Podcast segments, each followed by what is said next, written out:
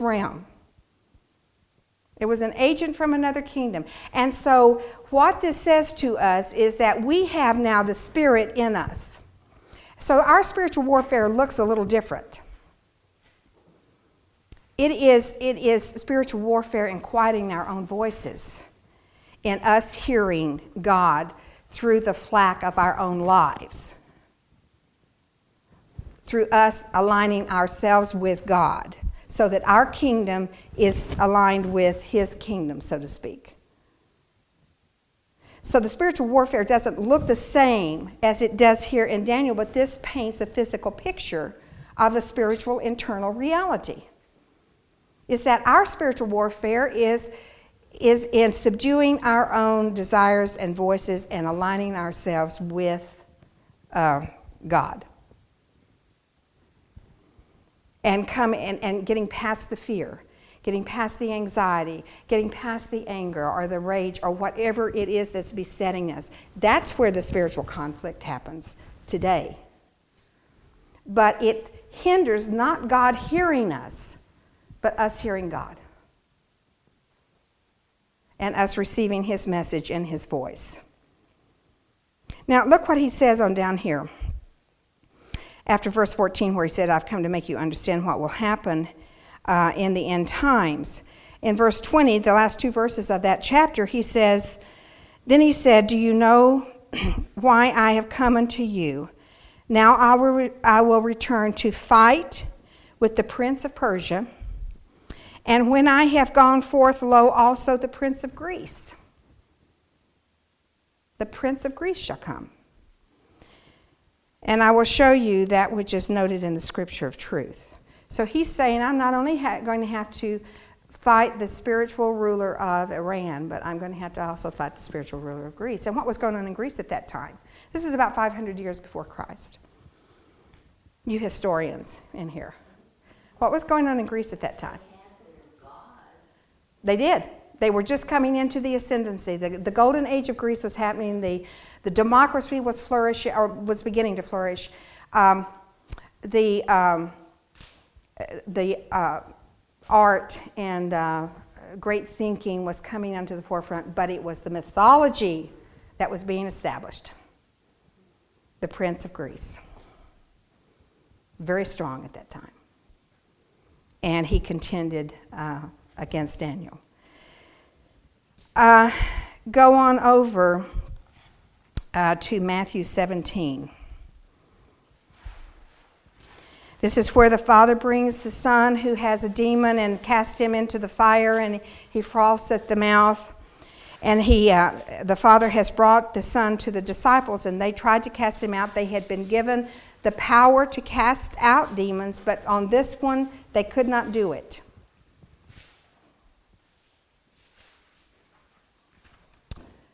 And um,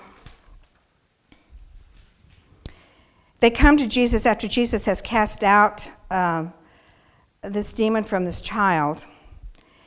And they said, Why could we not do that? And Jesus said, Because of your unbelief, probably your fear, would be my guess. Uh, they saw this manifestation and it probably scared them.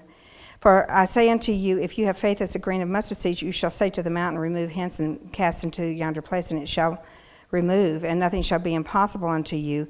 He said, However, verse 21, this kind does not go out but by prayer and fasting. What he's saying here is that there are different demonic agents with different power and different assignments. This demon possession made him appear to be not just mad, but out of control, uh, convulsing, some sort of seizure. That's what it looked like.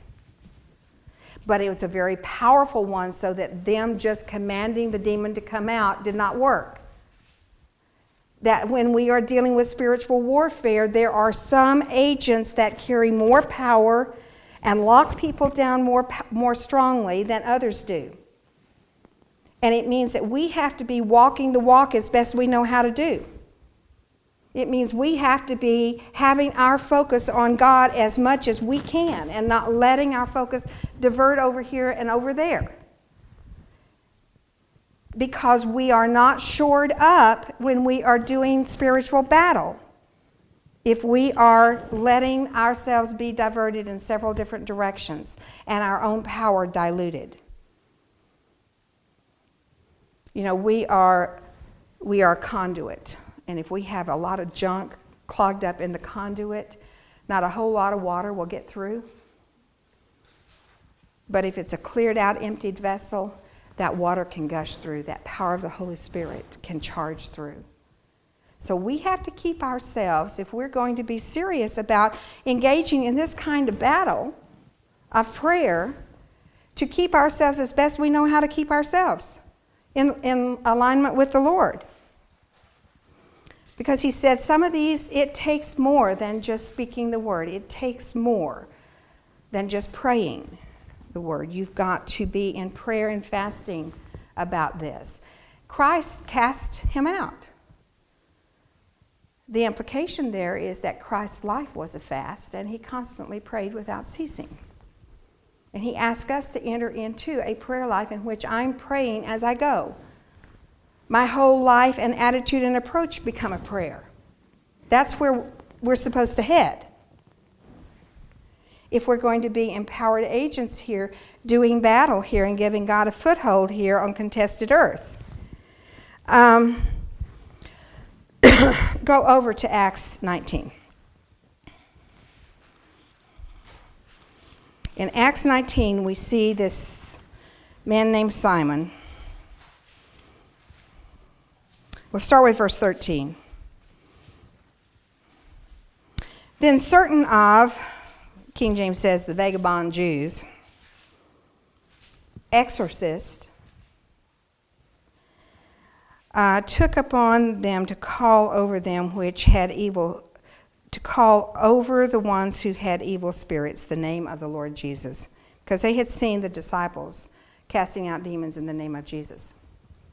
So they thought, well, we can do this. We're exorcists. We'll do this in the name of Jesus. And so they began to speak the name of Jesus over the people who had evil spirits, saying, We adjure, adjure you, we, we command you by Jesus whom Paul preaches to come out. And there were seven sons of one man named Sceva, a Jew, and chief of the priest, which did this. And the evil spirit answered and said, Jesus I know, and Paul I know, but who are you? Now, this gives insight into all the times, especially in John, when Christ says, Ask anything in my name and I will give it to you. Pray whatever you will in my name, and I'll give it to you, or the Father will give it to you. They were speaking to evil spirits in the name of Jesus, and nothing happened. What does this say to us? About what Jesus was meaning when he said, Ask anything or pray anything in my name, and the Father will give it to you. Pray in the will, in the authority, the will of Jesus. It's not just saying, I pray this in the name of Jesus, or agree with me and we will pray in the name of Jesus and it will be done. No. Agree with God and pray in His will. And if it is in His will, whatever you ask in the, the specter of His will, it will be done. This is proof that you don't just go up and say, In the name of Jesus, I ask, or tell, or command, or whatever, this person to be healed. Jesus has to know us, and he has to, given, has to have given us his word and his commission to do that.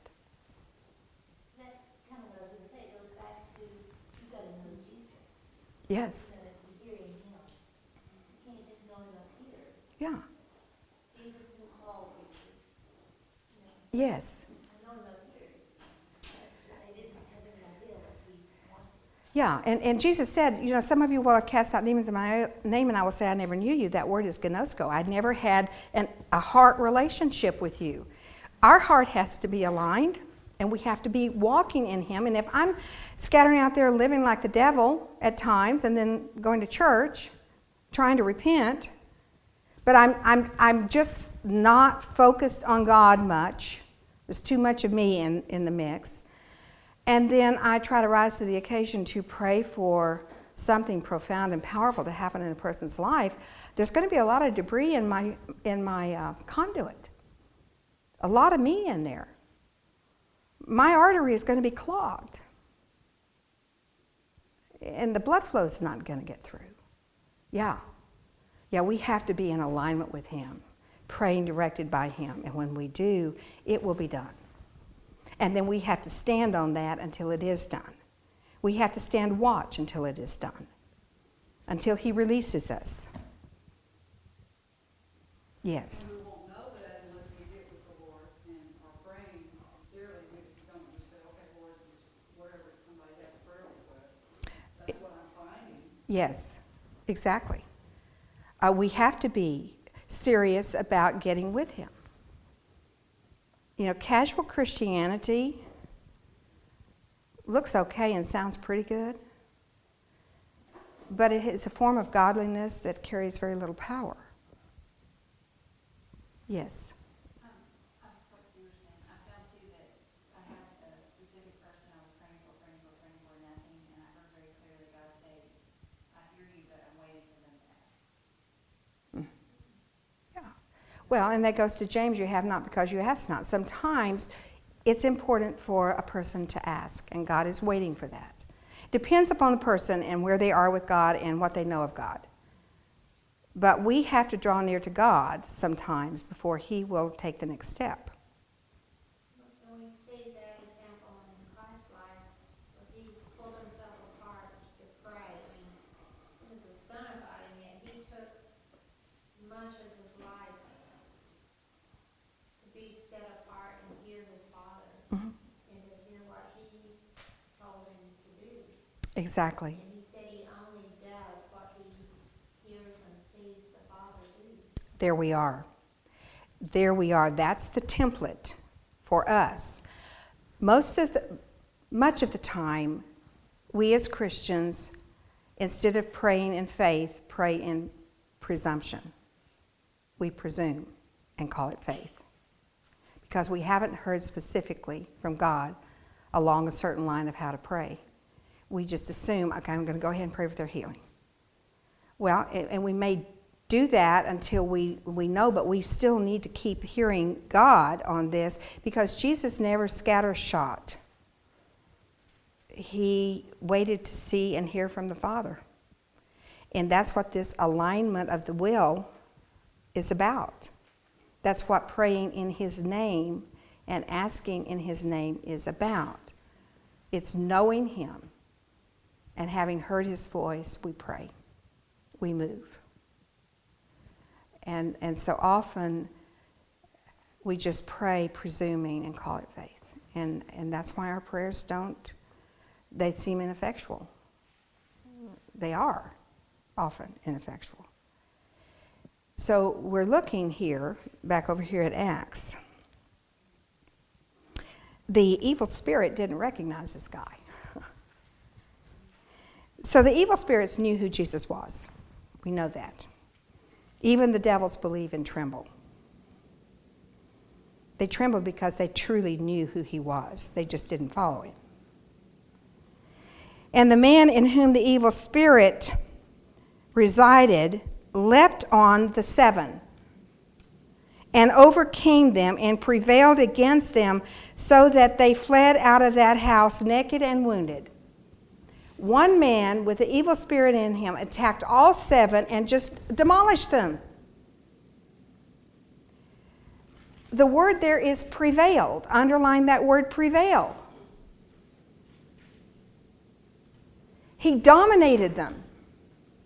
Here is another manifestation of an aspect of, of a demonic agent. He had great physical power in this person. There are varying degrees of demonic agents with varying degrees of power. This one had great physical power. Now, go over to James 5, just, just after Hebrews.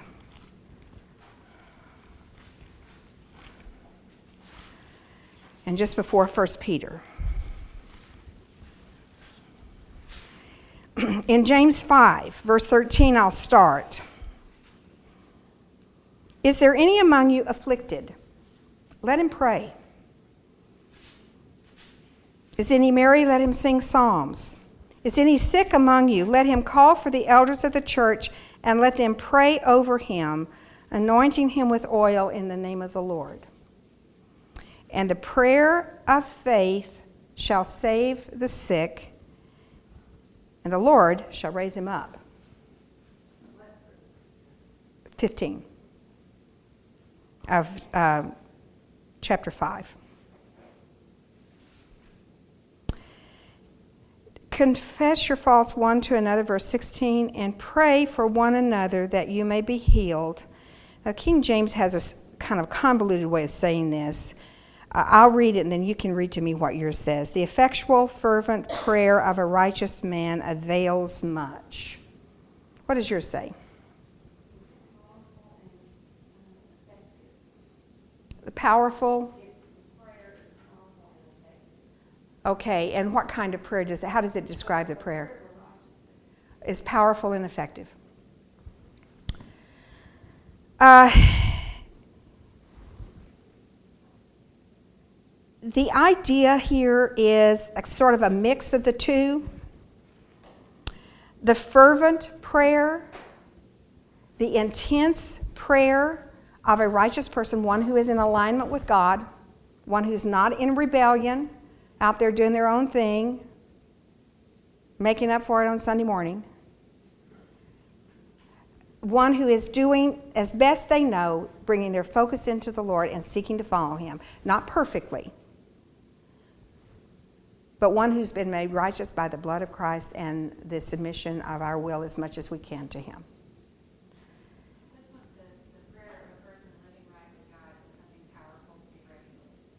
Okay. That's, that's a good way to understand it. Now, the King James uses the word avails. Um, the fervent prayer of a righteous person avails greatly. That word avails is the same word we have seen translated prevails.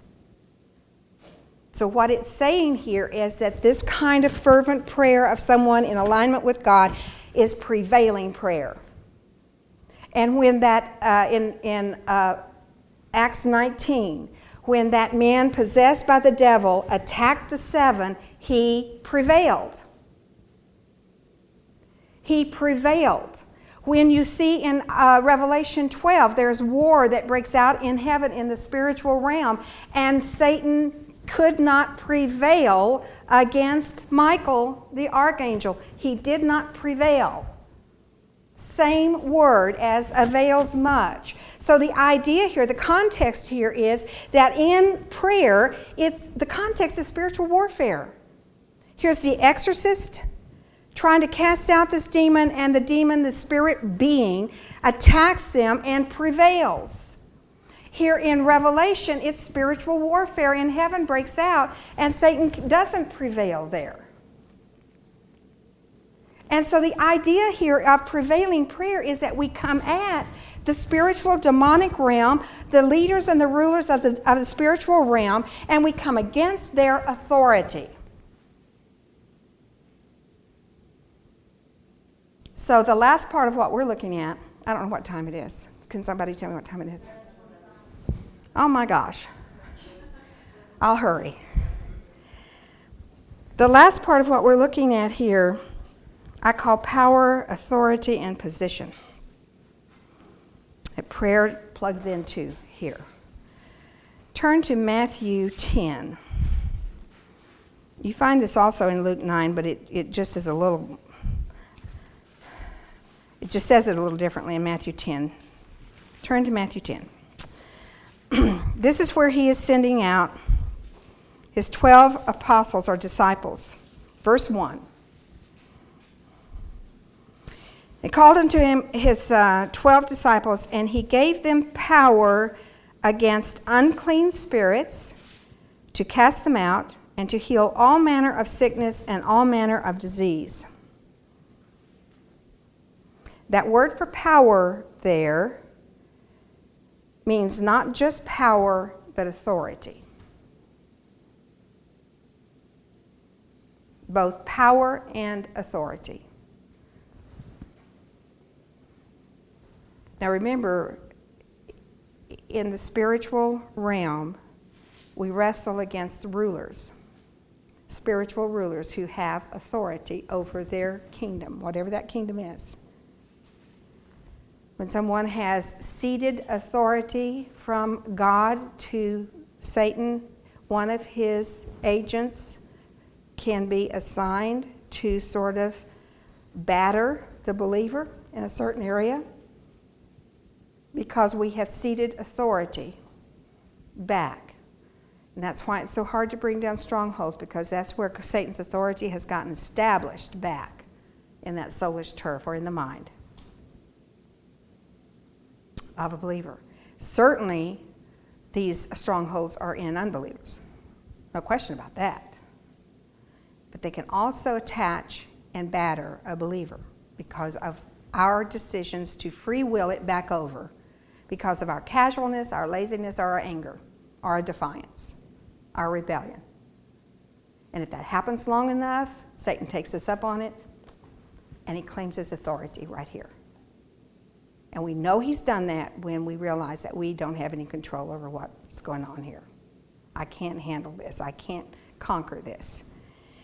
So he gave them authority not just over um, spirits and casting them out, but healing sickness.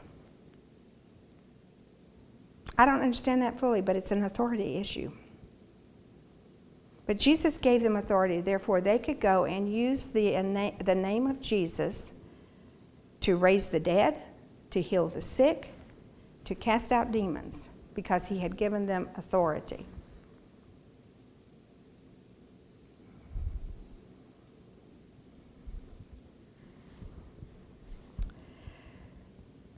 So, what we need to look at here is if the Lord has told you to pray a certain way, that is Him giving you authority and power in that area. If I'm just assuming it, scatter shooting my prayers, hoping one lands, no. But if He has nudged you to pray for a person, nudged you to pray for a person along a certain line, he has given you the rhema word, the personal word of authority in this, in this area, and you're praying in His name, under His authority. Turn over to John 15, 16. You have not chosen me Actually, I'm going to back up to 14. 13. He says, Greater love has no man than this, that he laid down his life for his friends. He said, You are my friends if you do whatever I command you. Henceforth, I don't call you servants anymore, for the servant does not know what his Lord does, but I've called you friends, for all things that I have heard of my Father I have made known to you. You have not chosen me, I have chosen you, and ordained you, ordained you given you authority, that you should go and bring forth fruit, and that your fruit should remain, that whatever you shall ask of the Father in my name, he may give it unto you. Our power in prayer to fight this fight hinges upon the power and the authority that he gives us and on our position with him. When one moves into a position of friendship, which we don't call that, he calls that when one moves into a position of friendship, it accesses the power of the Father. He is saying, anything you ask in my name as a friend, my Father will give it to you. So it is power imparted to the, uh, to the believer, it is authority imparted to the believer, and it is also imparted as a result of a position of relationship with Him. So that the fervent prayers of a righteous person, a righteous friend, avails much. It accesses a whole different level of intercession. That's why our walk with Him is so important.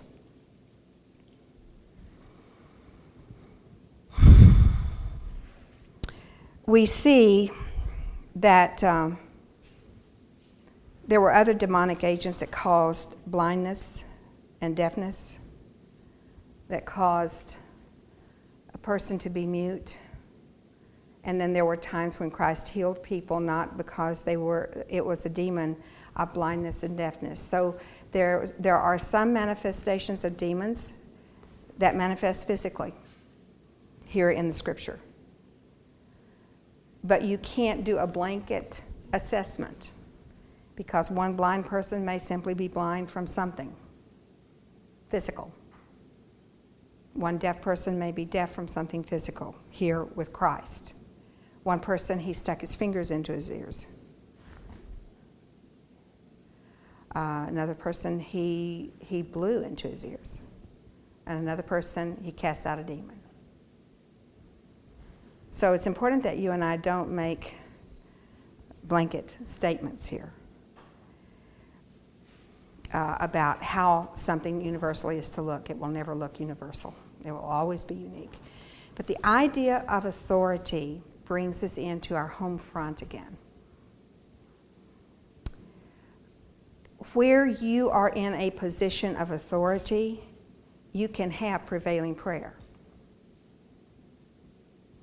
I think that's what household salvation is about, which is one of those mysterious phrases. He and his household were saved, you know. Um, and you think, okay, is that just because they just were all along for the ride and, and you know, the jailer was the only one who believed, but his whole household came, or Lydia uh, was the only one that believed and her whole household came along? I mean, what, what does this mean? I think what it means is once there is a person who is in a position of authority in a family system, believes, there is there is a power and there is an authority that affects the whole family system. And at some point, those people will come in line in the rest of the family if you pray and if you are diligent in your intercession for them, they will come into alignment. Uh, I've shared this story with some of you about my Aunt Helen. Um, do y'all remember the uh, comedy Maude? My Aunt Helen was a sort of modified Maude. Uh, very liberal, very contentious, very quick witted and sharp tongued. And I loved her to death. And um, I'll do this quickly because this is not my main point here.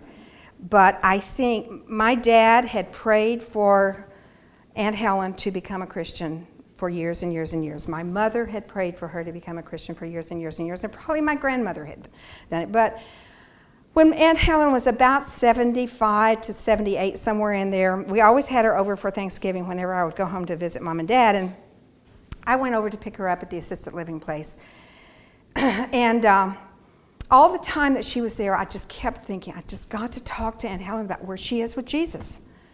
So on the way home, I said, um, and Helen, I just, I, I just need to ask you something. Now, knowing that she's Maude now, okay, you know, how, a very aggressive and, and strong-headed and stubborn she was. I said, I just need to, I, I'm just wondering where, how you feel about Jesus. She said, so you're doing your Baptist thing, are you? And I said, No, I'm doing it because I know that when I die, I want to see you in heaven, and I just want to make sure where you are with him. She said, There was this long silence, and she said, Where I am with God, if I am with God, me and my relationship with God, if I have a relationship with God, is none of your business. And, uh, and she went on from there for a while. And so I, I said, Well, I love you, and I just wanted to know. So, and I know nothing. so the next Thanksgiving, uh, Tiffany is at this time probably, um, I don't know, 19, 18, 17, somewhere in there. And we're getting ready to go get Aunt Helen. And she said, You know, do you know where Aunt Helen is with the Lord? And I said, Well, I don't think you need to go there, honey. She said, No, I need to ask her because I'm just concerned that she's going to die soon. And, and I just need to know where she is with the Lord. And I said, Tiffany, I wouldn't recommend that. and uh, she said, Well, I think I'm going to. Well, I said, Just be prepared for an answer that you may not like. And um, so I went to get her at the, uh, the assistant living, and we have uh, the Thanksgiving meal, and we sit down to watch the Cowboys play. And Tiffany goes over there and sits by her on the sofa. And I, and then just out of the blue, with no preparation, no easing into the conversation, Tiffany says, and Helen, I need to know how you feel about Jesus in the middle of the cowboy game. And uh, I'm thinking, oh, I'm cringing. And um, she said, no, she said, I need to know what you think about God. And she said, well, God, I'm not sure about. He kind of scares me, but oh, his son Jesus, I love Jesus. She said, He just sits on a crooked tree and listens to me. Jesus, I love. And I thought, she hadn't heard a preacher, she hadn't had anyone visit her and witness to her, but somewhere between one year and the next, he got through, sitting on a crooked tree, listening to her. I think that there is an authority sphere that families that are family systems. If there is a parent, uh, a, a father first, but a, a mother too in the home, that prays. That I believe it may be on their deathbed, because Aunt Helen died two years later. And my dad was so concerned. I had told dad about this, but he'd forgotten. And so when Aunt Helen died, he, I said, Dad, how are you doing with Aunt Helen's death? He said, I just don't know if she's in heaven or not. And I was able to tell him the story, and he said, he started crying. He said, I'm so relieved to know this. I don't think people come in on somebody else's skirt into heaven through household salvation, but I think there is an authority sphere of the kingdom that when we pray in our position of authority in our family, it reaches our loved ones whether they want it or not, in a sense. It gets them to a place where they do want it, and it brings them home. And uh, a few years after Sam died, uh, a couple of years after Sam died, my son Chad moved to uh, Colorado. And uh, he'd been there several months, and he calls me one night around Thanksgiving. He said, Mom, I need you to pray for me. And I said, Yeah, I will. He didn't ask that very often. So when, you know, he's asking me to pray for him, I think, okay, my antenna go up. And uh, he said, I really, I need your prayers. He said, I, I don't know who I am. And I've got some pretty heavy duty decisions to make. And I just need your prayers.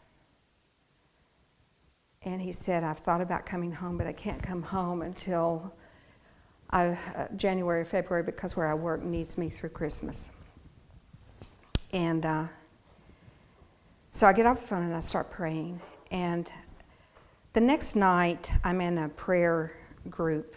Uh, actually, Jane, I think maybe you were in it with me and Becky.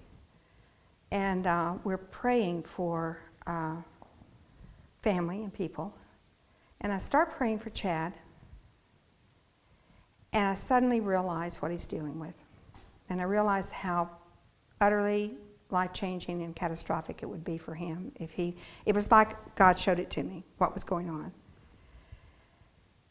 And I'm praying for him one way, and then as he shows it to me, I realize in that instance, and this is from God, because I had never thought about this before that I was in a position of household authority.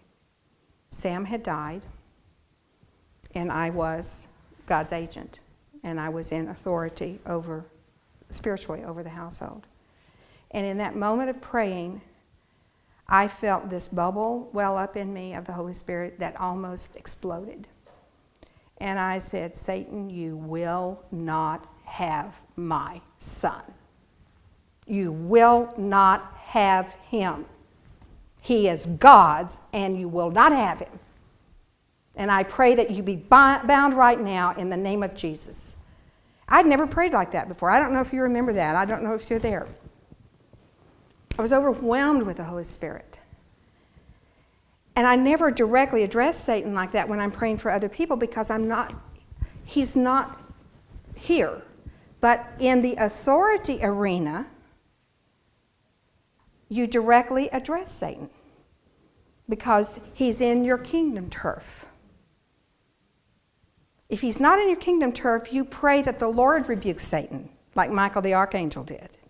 You pray that the Lord binds Satan for someone else out there. But if that person for whom you're praying is in your household authority and you are walking with the Lord, you command directly, He will not have them.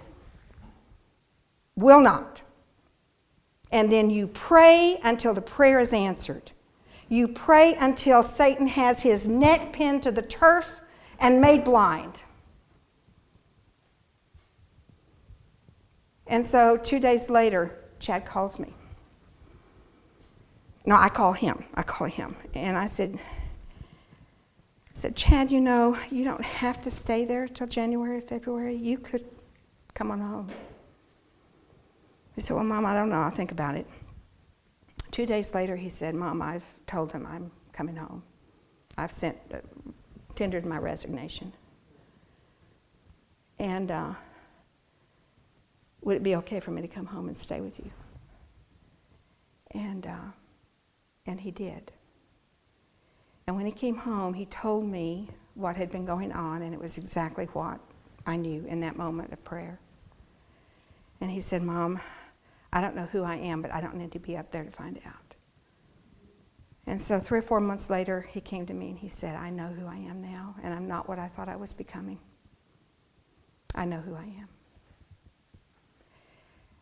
Um, authority is huge. I don't fully understand it. But I do know when the centurion, and we'll close with this, in Matthew 8, came to Christ.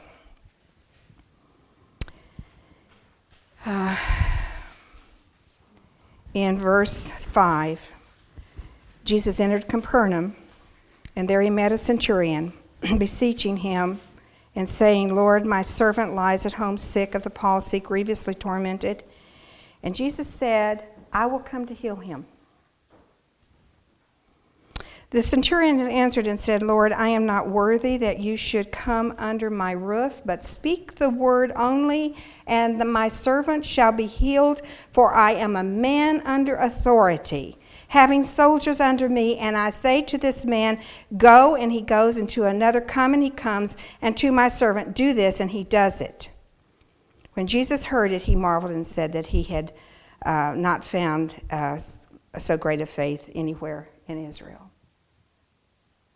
What he's saying here is that when we have been given authority,